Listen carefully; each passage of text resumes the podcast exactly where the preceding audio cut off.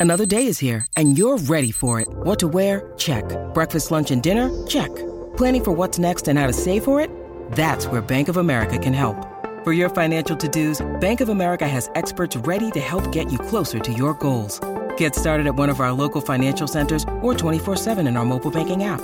Find a location near you at bankofamerica.com slash talk to us. What would you like the power to do?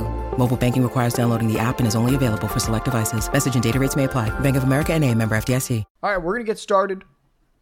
Everyone, welcome. We've got Monotone's audience. We've got my audience. This is going to be a lot of fun.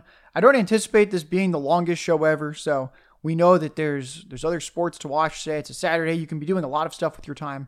We're just ultimately going to drop three of our favorite underdog fantasy over underlines this week. And it's the best platform out there for any type of uh, fantasy football, whether you're doing best ball during the summer, whether you're doing these over under pick'em lines throughout the week. Promo code Underworld. And if you're a new user to Underdog Fantasy, you get up to a $100 deposit match when you do that. So please do that. You'll thank yourself later. Uh, my, my, girlfriend's now, uh, she's an Underdog Fantasy user. She has her own account. She really enjoys it. She got the deposit match. So I know you can too. so what what we're gonna do is we'll go through uh, our three lines and we'll discuss the, not just uh, oh you should take over this or under this, but we're gonna discuss the process behind it because that's so important. And I know that a lot of people out there always asking me. They'll say, "Okay, you said uh, you liked this under, but did you know this? Did you know this? Why'd you take this?" And when I do my my 60 second videos each week with my three favorite over underlines, I don't have time in 60 seconds for three lines to to kind of walk down the, the totem pole of there's this and there's this and there's this and here's uh, any type of layer or nuance to my takes. So I think you're you're really going to enjoy that. You're in for a treat.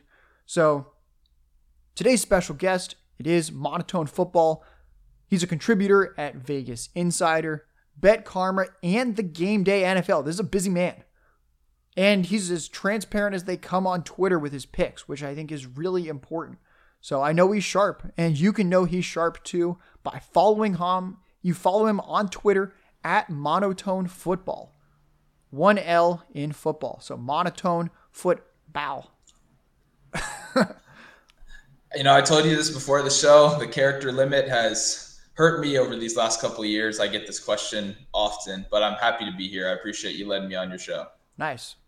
This is this is gonna be a good one. What, what's planned for the rest of your Saturday after this?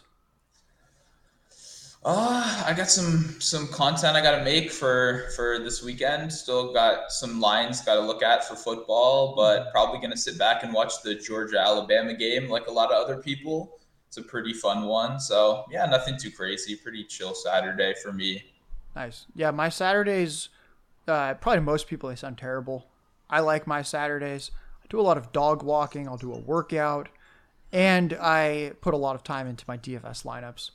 Do a lot of research, really trying to figure out exactly my, my stacks to target, exactly what my quarterback pool is, and how many of each quarterback I want. I do DFS on four different platforms. It's a very busy Saturday, but I enjoy it. So uh, just throughout the week, what does your typical day look like? Are you full time in this industry right now with your three sites that you contribute to? How, how many hours a day or a week are you actually line shopping when you're when you're looking at all these props? You know, something I'm embarrassed to show people sometimes is my um, my phone. You know how Apple can track how much you're on your phone. You know you can opt into it. It shows you your screen time every week. Oh, I just I just swipe up. Those notifications come in. I don't even want to know.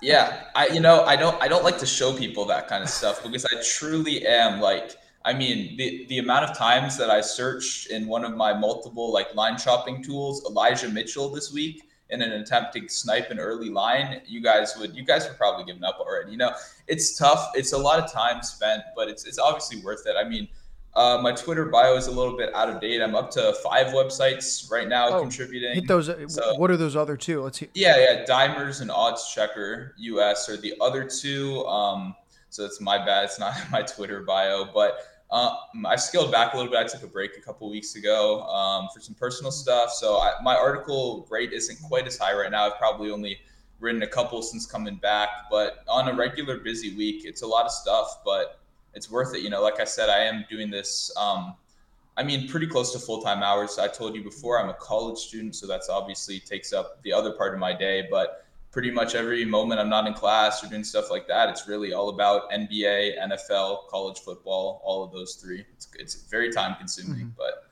it's a blast. Nice. You're also you're a DC sports fan. Let's talk about the yeah. Washington football team for a second. I don't know if this is hard to talk about, easy to talk about. It's what's going on with their direction as a franchise. Uh, who, who do you want to see under center in 2022? I'm assuming you're not one of these Taylor Heinicke zealots, but correct me if I'm wrong. What What are your thoughts um, on that? You know, it's it's tough because we're in a bit of a uh, we're in a we're, like if you caught me a couple weeks ago, I would have been real unhappy. You know, we've won a couple games. I'm I'm in higher spirits now.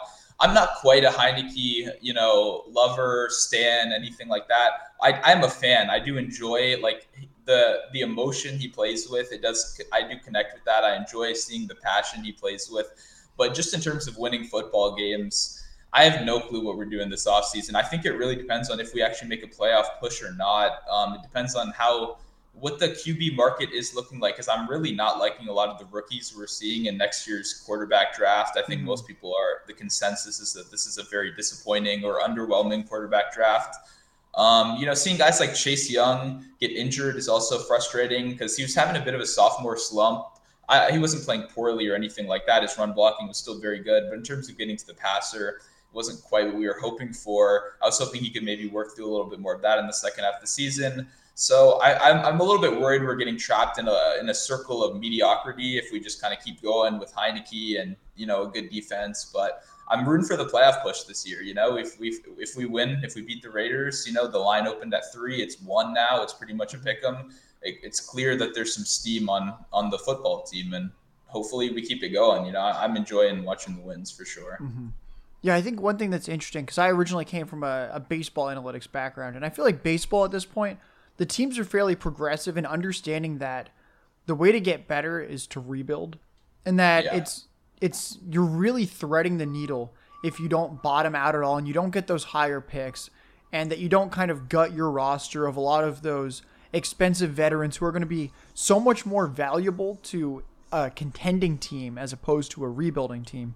So I feel like Washington's a little bit in that purgatory so we'll see what happens. But I feel like that's the kind of thing that's like it's plaguing the Bears right now. Like they're just yeah. I don't know when they're gonna bottom out. Maybe next year. But I feel like there, there's some teams out there, and it seems like they just cling to six to eight wins a season. I think the Raiders are kind of in that boat as well. Where I mean, yep. they're, they're fine this year, but do they look like a legitimate Super Bowl contender? Absolutely not. And I feel like if you're if you're not truly contending for a Super Bowl or feel like you're about to and you're on the precipice, what are you doing? rebuild, yeah. tear it down. And I feel like the fans ultimately they they might be frustrated in the frustrated in the moment, but I I don't think there's any easier way to get fans to buy back in to a team than to have it be good and to make the playoffs.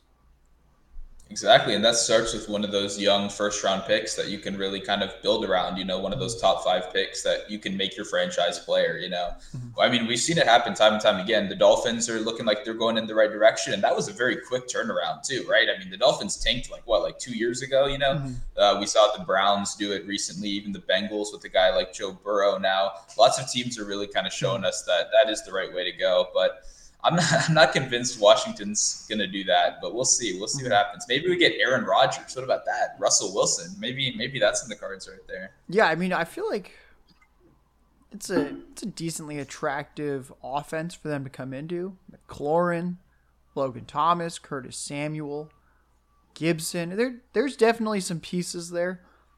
I, they re-sign Scherff too on the O line, it's a great piece. Yeah. All right. We'll see. So, right before we dive in, also, I'll acknowledge that if you're listening at incredibly loud volume, you might have heard some sirens. I feel like I've mentioned this every few streams. I live not just near a fire station, but it's apparently just like not the.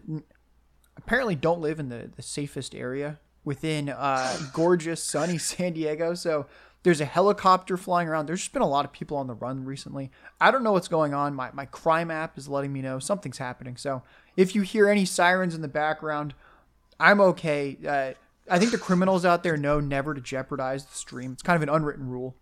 Yeah. So you you can go make sure your door's locked again if you want. Oh, to it's it is. there you go. We're golden. My I'm my my dog would be would be barking if if there was a truly an intruder. So that's a good point. All right, right before we dive into our three lines, give us one quirky fact about yourself that you've never revealed on like one of these live streams that your your Discord folks out there don't know. Let's do a big let's do a big gossip reveal, and then we're gonna dive into some actual hardcore stats and numbers and lines to hopefully make you some money. Yeah, you know, I don't have the most interesting fact in the world, but something that I've really never told anyone on here. Uh, you know, my name is Monotone Football. I cover the NFL, the NBA. Oh, my fingers are here. The NFL, the NBA, and college football. My most sport, watched sport ever is the MLB, and it's by like 10. I've watched more baseball in my life, played more baseball, watched more baseball than any other sport combined. And I've told like one personal friend that I know from this that, you know, and he was like, you're kidding me, right? Like I, I bet baseball every day. You never talk to, you know, I don't know. I, I don't have the, the most interesting life going on here, but um, most people are very shocked when I tell them that. So I figure I'll let you guys, let you guys know here now. So why, why don't you bet on baseball? You don't want to, you don't want to ruin the, your, your precious, your precious baby. I mean, honestly, it's kind of part of it. Like that's kind of part of it, and the other reason it just kind of conflicts with um with you can't really do baseball casually. If you're going to be in, you kind of got to be in, mm-hmm. and I, I, don't really have time. Like with the, it kind of interferes with both the NFL and NBA. There is a little bit of a sweet spot near the end of the year, but that and I just like watching baseball without having to worry about you know mm-hmm. who's going to strike out who, who's going to win the game. I don't know. Cool. All right you're prepping for this show, you open up the underdog fantasy platform, or just any when you're opening up any of these new platforms, what are your what's your first instinct? Are you so when you're prepping for the show today, do you just casually scroll through literally every single over underline super quickly and like jot down your potential favorites? Or are you initially because you're line shopping throughout the week, are there two, three, five players where you go, Oh, I I know I like their line on this platform, so let me immediately just search these guys because I believe I'll be higher or lower than the market. What's kind of your first step when you're prepping for a show like this? Yeah, so it's kind of what you said there, but um, it's more I do my own lines for the numbers that I'm interested in. So rather than waiting for whatever website drops the first line, I'll jot down players that one I'm interested in, and then two I, I know I'll want to bet on either over or under, and I'll make sure to write those down at about what number I would bet it on um, and what number I bet it up to, what number I bet it down to. Um, so I kind of want to be organized. So I have a list of things I'm already looking at, already waiting for. And then once the numbers are out, I've already done my work. I can find the ones that stick out to me and I can instantly get those out to people as soon as possible because they do sharpen very fast. Yes, they do. Uh, one, of, one of the lines I'm going to talk about has actually been bouncing all over the place. So the way that we're going to structure this, we're, we're going to alternate going through three lines go monotone, Josh, monotone, Josh, monotone, Josh. And we're going to get to progressively better lines that we're more confident about. So we'll start with it's not that we're unconfident in the lines we're taking, but our final line is going to be the one that we are like, this is the one that we're betting the farm on. Uh, I've I put I put my dog up for adoption if this yeah. line doesn't hit. It's the, it's one of those kind of one of those lines. It's the the ultimate just blue chip line. So monotone. Kick us off. Give give us your first prop, and then uh, discuss why you took it. Yep. So this is one of the first ones that stuck out to me, and it's Antonio Gibson over 72.5 rush yards. Um, and before I know we just did talk about the fact that I'm a Washington football team fan. I am much lower on this team than a majority of other people. So I, I don't I don't want to hear any bias or anything like that. I, am normally team under on my own team, but um, yeah. But so Gibson really stuck out to me for a couple of reasons. But one of the main ones is over the last three weeks, he's actually led all running backs in attempts. Like throughout the whole NFL, we're talking guys like Dalvin Cook, those type of names. He beat out everyone. Jonathan Taylor, he had 29 last week. 19 the week before that, and 24 the week before that. And in two of those three weeks, he did hit the 73.5 or 72.5 rushing number. The one week he did miss was against that Tampa Bay defense, which I think we all know, we're all in this mm-hmm. chat, you know, we all are pretty familiar with what that Tampa run defense does to people. But what really sticks out to me is despite what everybody knows that Tampa Bay defense does to people, he ran the ball 24 times in that game. I mean, that's almost unheard of this season, right? We're seeing guys earlier in the year, Zeke ran like six times against them. You know, teams are like, we're just not even going to try.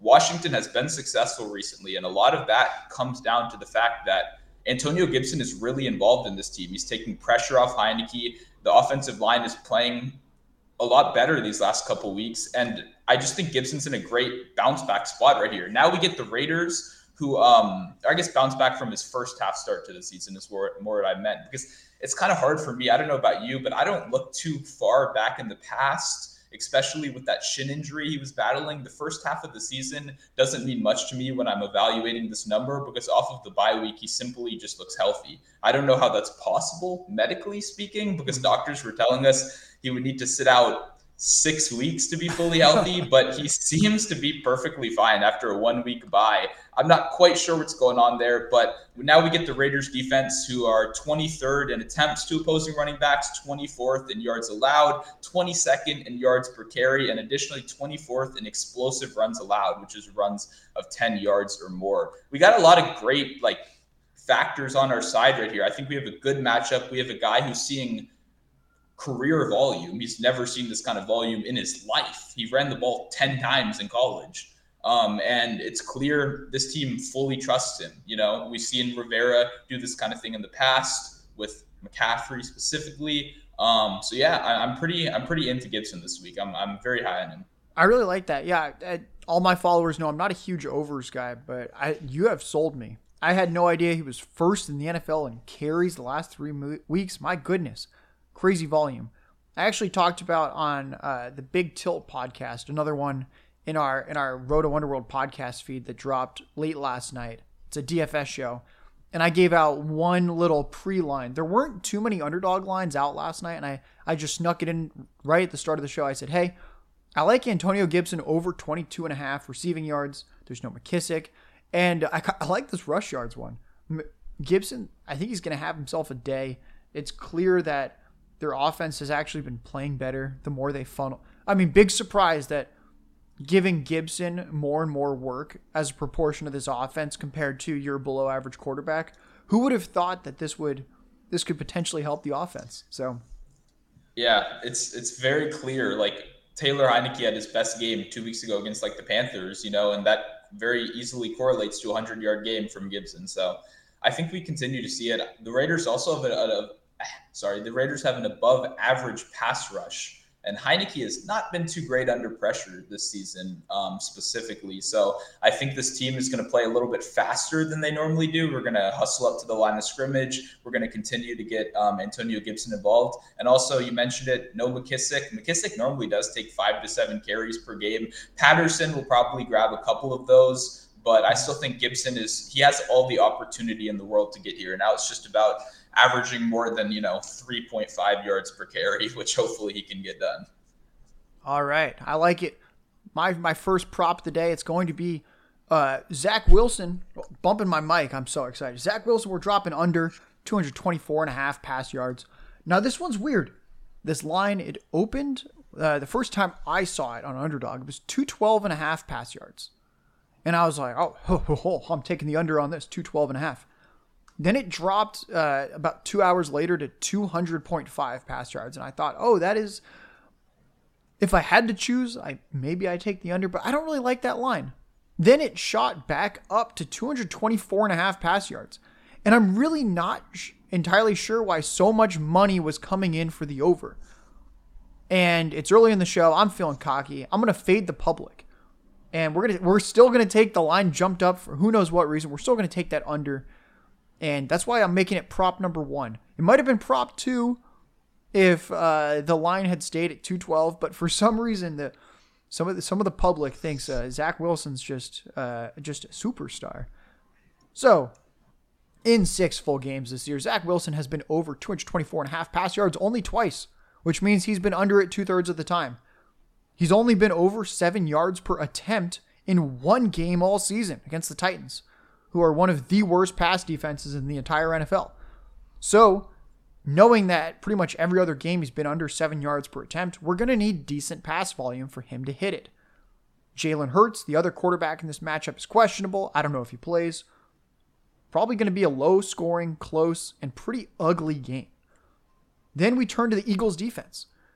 And we let's just look at the pass yards they've allowed to quarterbacks. Here's the quarterbacks that have gone over 224 and a half pass yards versus Philly. Those quarterbacks are Dak, Mahomes, Brady, Derek Carr, Justin Herbert, and Teddy Bridgewater. Basically, all studs when it comes to accumulating passing yards, except for uh, Bridgewater, though. I think we'd both agree that he's a heck of a lot better than Zach Wilson, and he has a better supporting cast. And then the QBs under 224 and a half versus Philly, Matt Ryan, Jimmy G, Darnold, Trevor Siemian, Daniel Jones. I know which of these two groups I would put Zach Wilson in.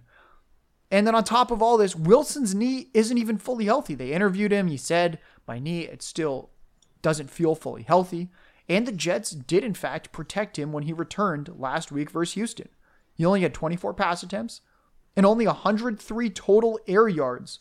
So if your average throw depth is only four yards and you're probably passing at low volume, really tough to see him hitting 224 and a half this Sunday. So what the hell are you doing, public? Why are we boosting this pass yards lineup? So that's my first one.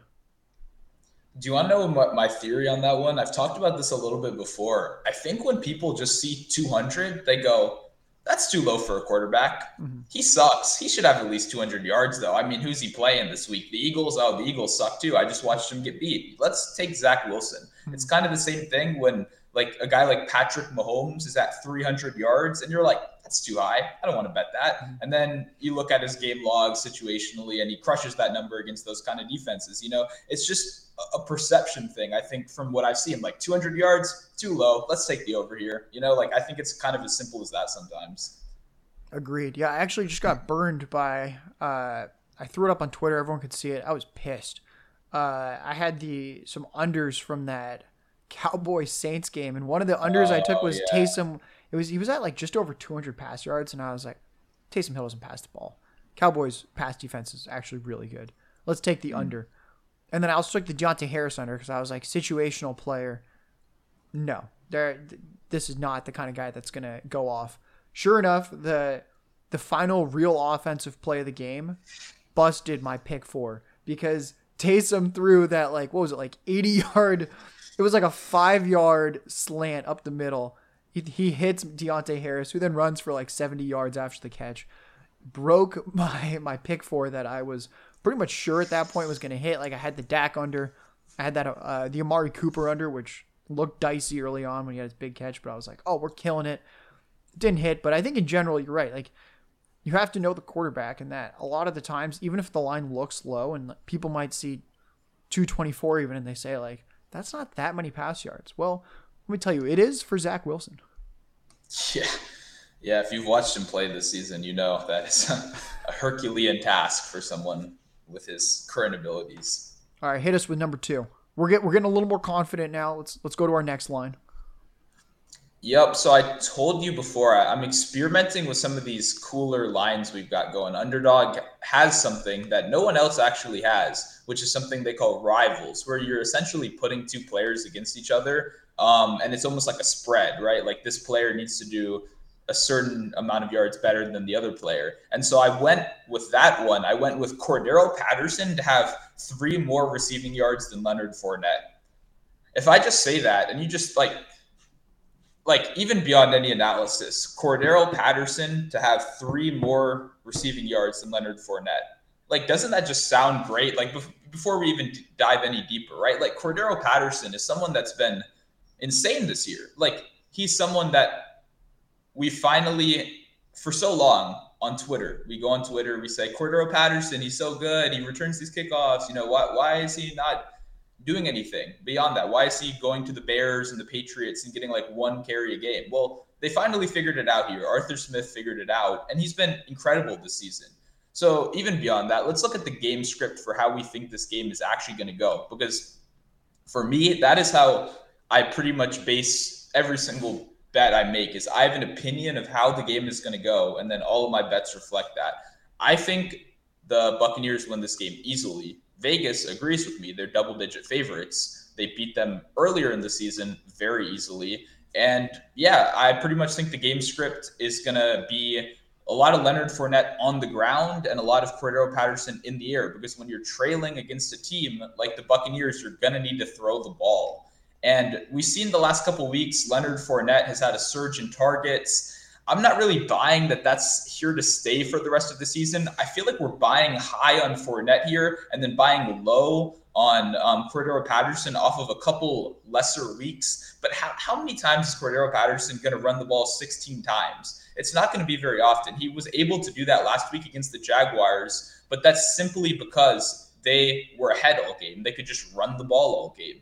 They're not going to be ahead all game. They're not going to be able to run the ball all game we're now seeing a discounted line right here um, due to the fact that Patterson has had a couple off weeks since coming back from injury. Maybe he's not in the front of our minds anymore. He's not quite the fantasy football sensation that he once was earlier in the season, but he's he's been great this season. I, I simply think this is the market overreacting to two irregular game scripts from both teams these last couple weeks. I don't think Fournette's going to get eight targets again, but even if he does, Cordarrelle Patterson is running legitimate wide receiver routes while Fournette is running kind of the same little either play action dump off or just quick, Brady has pressure on him, dump off. It's not like he's running wide receiver routes like Patterson is. Patterson's one of the most explosive players in the NFL, and I'm very confident that he can have three more receiving yards than Leonard Fournette. I just added that to my queue. I love it. Yeah.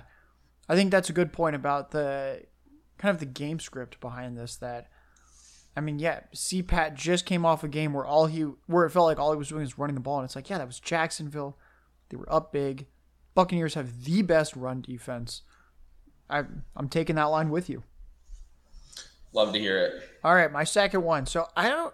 I'll be honest with everyone. I don't actually know if I'm more confident in this one versus Wilson because like I was really confident in the Wilson line. I just I just get nervous fading the public because it goes against like one of my basic tenets, which is like I'm not smarter than anyone else, and that I'm just going to try and play, play the probabilities. But I was like, my goodness, Zach Wilson is, for lack of a better term, he's been fucking horrible this year. Let's be honest. this is this is like a historically bad rookie season. What are we doing? All right, my second one. Uh, this is a pretty sexy name for everyone out there who loves football. CJ Uzomah, the tight end on the Bengals. I'm taking the over on his two and a half receptions. Mike Thomas and Auden Tate the the wide receiver four and five of the Bengals. They're both doubtful, probably not going to play. They don't really have any other wide receivers of consequence. It means Uzomah is going to be out there for a very healthy snap share like he's been having recently. He's had over two and a half receptions in five of his last six games. They, they're really finding this nice little role for Uzomah there. And they're facing the, the Bengals face the Chargers. The Chargers have allowed three or more receptions to a tight end in all but one game this year. And that's including a few non elite tight ends, because you might say, like, oh, of course, if the Chargers in their division, they have Kelce and Waller, of course those guys are hitting it. All right, but hear me out. They, they've allowed uh, three plus catches to Blake Jarwin, David Njoku, Tyler Conklin, Eric Ebron. I'm going to slide CJ Uzomah right in. And that if all but one game this year, Chargers have allowed three catches to to a tight end. Probably not really a position they're prioritizing covering very heavily. Seems like teams have known this. And I'm just going to take the guy who's already done it in five of his past six games to begin with in what should be a, a pretty uh, decently high scoring back and forth matchup. Doesn't seem like there's going to be any weird game script stuff where anyone gets scripted out. The line is razor close on this one. So I'm looking forward to Uzomah hitting over two and a half receptions. Uzomah's really carved out a very unique role for this team. It's very not sexy. It's like mm-hmm. he gets like three to four catches a game for like 20 to 30 yards, and you kind of hope he scores a touchdown. He does have some yards after catch ability. We saw earlier in the year he broke off for a couple touchdowns. I played him in DFS a couple weeks ago. It didn't go too well, but it's very clear that he's like a mainstay in this offense. A lot of those kind of other names guys you named Blake Jarwin could just disappear for a game and have no catches. Uzomah's going to be on the field. You know, he's a guy that's out there for a majority of their plays. So the Chargers will beg you to run the ball. They'll beg you to take those tight end dump downs. They they want to. They're going to have their hands full, really taking care of Ja'Marr Chase and Tee Higgins in the deep secondary. We all know they're a big cover two team. We know they want to beg teams to take the underneath pass, and I think that's exactly what's going to happen right here. So I'm definitely in on Uzomah. I've got to get myself some shares, maybe make a five pick or something like that. Mm-hmm. Yeah, at it in. Uh, yeah. So for, before we get to our final one each, let me just tell you if you if you thought we were taking some sexy players today, where we've got Zach Wilson, we've got a little bit of CJ Uzomah, just you wait because we're about to drop some some pretty uh, potentially gross player names for each of our final favorite ones. And I think that's fine. Like at the end of the day, we're just trying to be correct. It Doesn't really matter if it's a if it's a fun player and not fun player.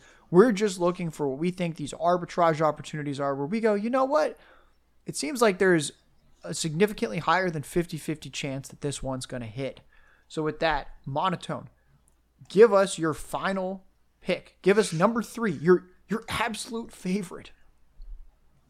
Yeah. So before, before just a couple minutes ago, I talked to you about how I normally have names written down. I, you know, run through the checklist. This was not on the checklist. This is definitely not on the checklist, but it's something that is definitely my favorite that I've seen on the board. And it's Josh Reynolds of the Lions, just to, for those that aren't familiar, to have five more receiving yards than Amon-Ra St. Brown this week. Oh, those are some names. Josh Reynolds, just for those once again who don't know, was only signed to the Lions two weeks ago. So while that may concern some people, um, he played 90 and 88% of the snaps in both of those games. That's kind of crazy. I was earlier this year, I actually bet on Dan Arnold in his second game um, with the Jaguars after coming off of only 30% snaps, right? I saw like kind of a trend. I was like, the snaps will obviously uptick. This guy showed up to, to Detroit and played 80% of the snaps with Tim Boyle in his first week. Obviously, that didn't result in much. He had three targets, no catches, and kind of moved on. But last week, we finally saw what he was more capable of. He played once again a huge snap share. I believe it was 90% of snaps last week. And he's clearly the deep threat on this team. Last week, he went three for 70 and one on five targets with a long of 39. And Amon-Ra St. Brown went four for 27 or four for 23 on four targets. I think the biggest difference here is really the average depth of target between these two guys. Mm-hmm. While Reynolds has only been here two weeks, he's obviously already accumulated an average depth of target of 22.5 yards. As you kind of saw from that box score of three for 70 and one on five targets, I think we're going to see something very similar to that once again, where he is clearly the they're pretty much their only option to, to look deep on this team. And Amon-Ra St. Brown has the exact opposite role. This guy is practically running like D'Andre Swift level routes at this point this season. I mean, just to look at his last couple box scores four for 23, four for 18, four for 61, four for 46, five for 26. This guy, uh, I mean, you'd need four Amon-Ra St. Brown catches for every like one Josh Reynolds catch in this game. Like, the way these two receivers are being used is so completely opposite that it immediately jumped off the page to me. I, I, don't know if you, I don't know how much you've looked at the Lions wide receiver core, but I'm curious to hear if if I'm not on an island right here. I like it. Yeah, I I've been paying a little bit more attention to Reynolds, and he's the one I've had my eye on all season. Partly because I have a lot of him in best ball because he was going super late and pre when I was doing my my really early drafting before Julio went to Tennessee, when Reynolds was on mm-hmm. Tennessee, I thought this is the clear number two receiver in what should be a decent offense. And I think he had probably the quietest 600 receiving yard campaign that I can ever remember. He had over 600 receiving yards last year for the Rams. And I don't think anyone knew that or cared. And it turns out the yeah. NFL teams knew that and they didn't care because he hasn't done much this year. But I've always felt like he had I don't think he's a great receiver. I, like we're not going to argue that this is some stud, but I've always felt like mm-hmm. he's capable enough when given the chance. and that he is a bigger receiver. He does have kind of this profile of a tall receiver that gets down the field, gonna have some long catches, and I like it. Yeah, if if there's gonna be some passing yards in this game, like you said, Reynolds getting all the snaps, high depth of target. I, I put my money on this line with you. I mean, it doesn't have to be a lot. Like I said, I really think Josh Reynolds could have one catches, Brown could have four catches, and we still win this bet. Like mm-hmm. it's it's to that level. We're like, I don't know. I, have absolutely zero confidence in Amon-Ra St. Brown clearing like 30 yards. So as long as we can clear 30 yards, we will be pretty good. I like it. All right. Now, before I give my final prop bet of the day, my most confident. I know sometimes people they they hear the line and they just dip out because people out there you're all selfish. So one more time before anyone even considers ever leaving this stream. This is me, Josh Larky, partnered up with Monotone Football at Monotone Football with one L at the end. Monotone Football on Twitter. We're giving you just totally free information. I believe it's going to help you out well, I guess we'll, we'll have to see tomorrow how these lines do, but we're really confident in these. And hopefully, not, not only do you just enjoy knowing what the lines are, but that you're able to see a little bit of this process and that I think the, the process itself and what we're kind of looking at is so important because anyone can just take an over and under and make some type of case. But I, I think we would both agree that you see a lot of these cases and someone says like, oh, this guy hit this in the last two games, so he has to hit this without realizing, oh yeah, it's because this guy was out. Now he's returning to the lineup. And I think that type of stuff's really important. So do you have, do you have anything else to say to the, the listeners before I, I hit number three?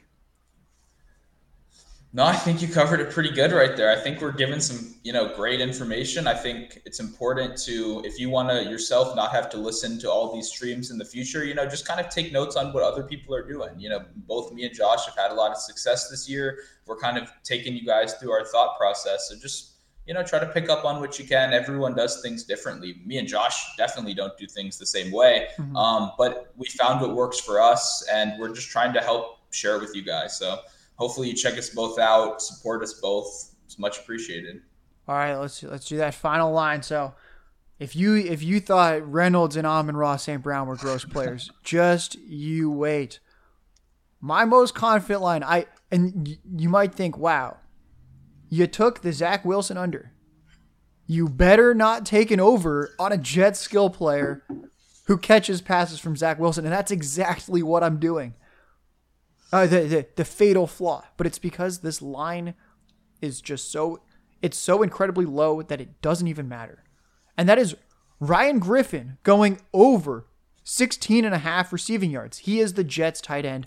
I've been furiously checking Twitter beat reporters all week to make sure Tyler Kroft is not returning from IR this week. If he ends up returning tomorrow, it would be the biggest shock because I assure you, this guy right here has put in multiple hours this week scanning to make sure Tyler Kroft does not return this week because Ryan Griffin is their starting tight end. And with Tyler Kroft out the past four games, Griffin has had 20 or more receiving yards in all of them. That's been different quarterbacks like Flacco, even Zach Wilson last week. Remember, Zach Wilson was uh, he was terrible last week. I think he had under 150 pass yards off the top of my head. Doesn't matter. Griffin still had 20 or 21. Like the, the guy just gets there with his receiving yards because he only needs one or two catches. And then on top of that, if we want to zone out and look at this game, I know the Eagles, when we looked at the the overall pass yards, yeah, they're they're often shutting down the bad quarterbacks and they're struggling against the good quarterbacks. Doesn't matter with tight end. The Eagles are an absolute sieve versus tight ends. No team is even close. So if we're looking over 16 and a half on Ryan Griffin, which means he needs 17 yards to hit. Uh spoiler alert, literally every single all 12 games the Eagles have played this year, they've allowed at least one tight end in each game, 17 or more receiving yards. Week 1, Pitts, 31 receiving yards. Hurst, 28 receiving yards. Week 2, Kittle, 17 receiving yards. Week 3, Dalton Schultz, 80. Week 4, Kelce, 23. Week 5, Ian Thomas, 40. Week 6, OJ Howard, 49. Cameron Brate, 26. Week 7, Foster Moreau, 60. Week 8, Hockenson, 89. Week 9, the Chargers, three tight ends hit it. Jared Cook 48, Donald Parham 39, Stephen Anderson 39. Week 10, Albert Okwuegbunam 77, Noah Fant 59. Week 11, Adam Trautman, 58, Nick Vannett, 20. And last week, even Evan Engram, who's a total punchline in the industry because he's not productive, doesn't matter. Evan Engram 37. They all hit it. Ryan Griffin's going to hit it. He's going to be out there for the majority of the snaps. And I'm just excited to make some money watching my, my, my favorite tight end, Ryan Griffin, do his thing out there.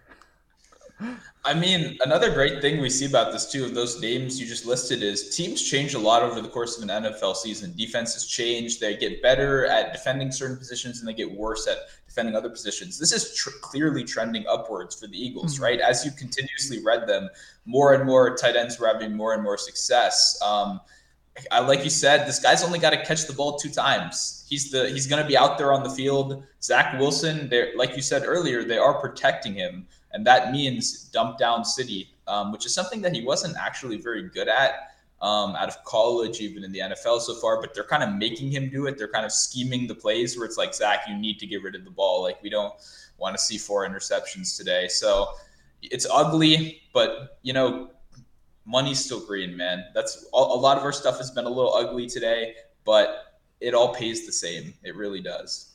Awesome. You'll be able to catch this on uh, the Player Profiler YouTube channel.